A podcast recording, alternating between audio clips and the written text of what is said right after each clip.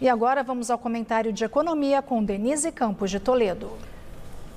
O mercado continua piorando as projeções de inflação e juros por preocupações com a questão fiscal.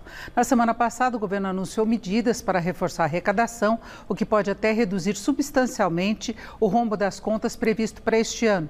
Só que ainda não viu esforço maior do lado dos gastos. Se fala em revisão de contratos, há uma possível contenção do reajuste do salário mínimo, até abaixo das promessas de Lula na campanha, pelo impacto que isso teria, principalmente na Previdência, é um ponto que preocupa bastante.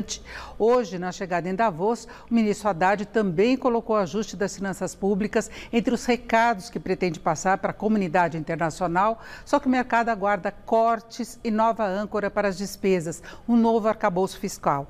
E enquanto isso não ocorre, fica o temor que o Banco Central continue trabalhando sozinho na contenção da inflação, que pode até ter mais pressões a depender da postura do governo em relação aos gastos. Diante dessas condições e da própria elevação de alguns preços, do possível corte de desonerações como da gasolina, o relatório Focus do Banco Central trouxe uma nova elevação da projeção de inflação deste ano, agora de 5,36% para 5,39%.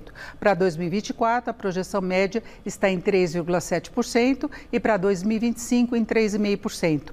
Além do estouro de novo da meta deste ano, o mercado tem um horizonte de inflação não muito baixa e até por isso prevê corte menor da Selic. A expectativa é que a taxa básica de juros, hoje em 13,75%, caia para 12,5% até o final deste ano.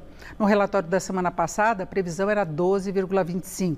Quanto ao crescimento da economia, a previsão do PIB deste ano, com um novo corte, foi de 0,78% para 0,77%.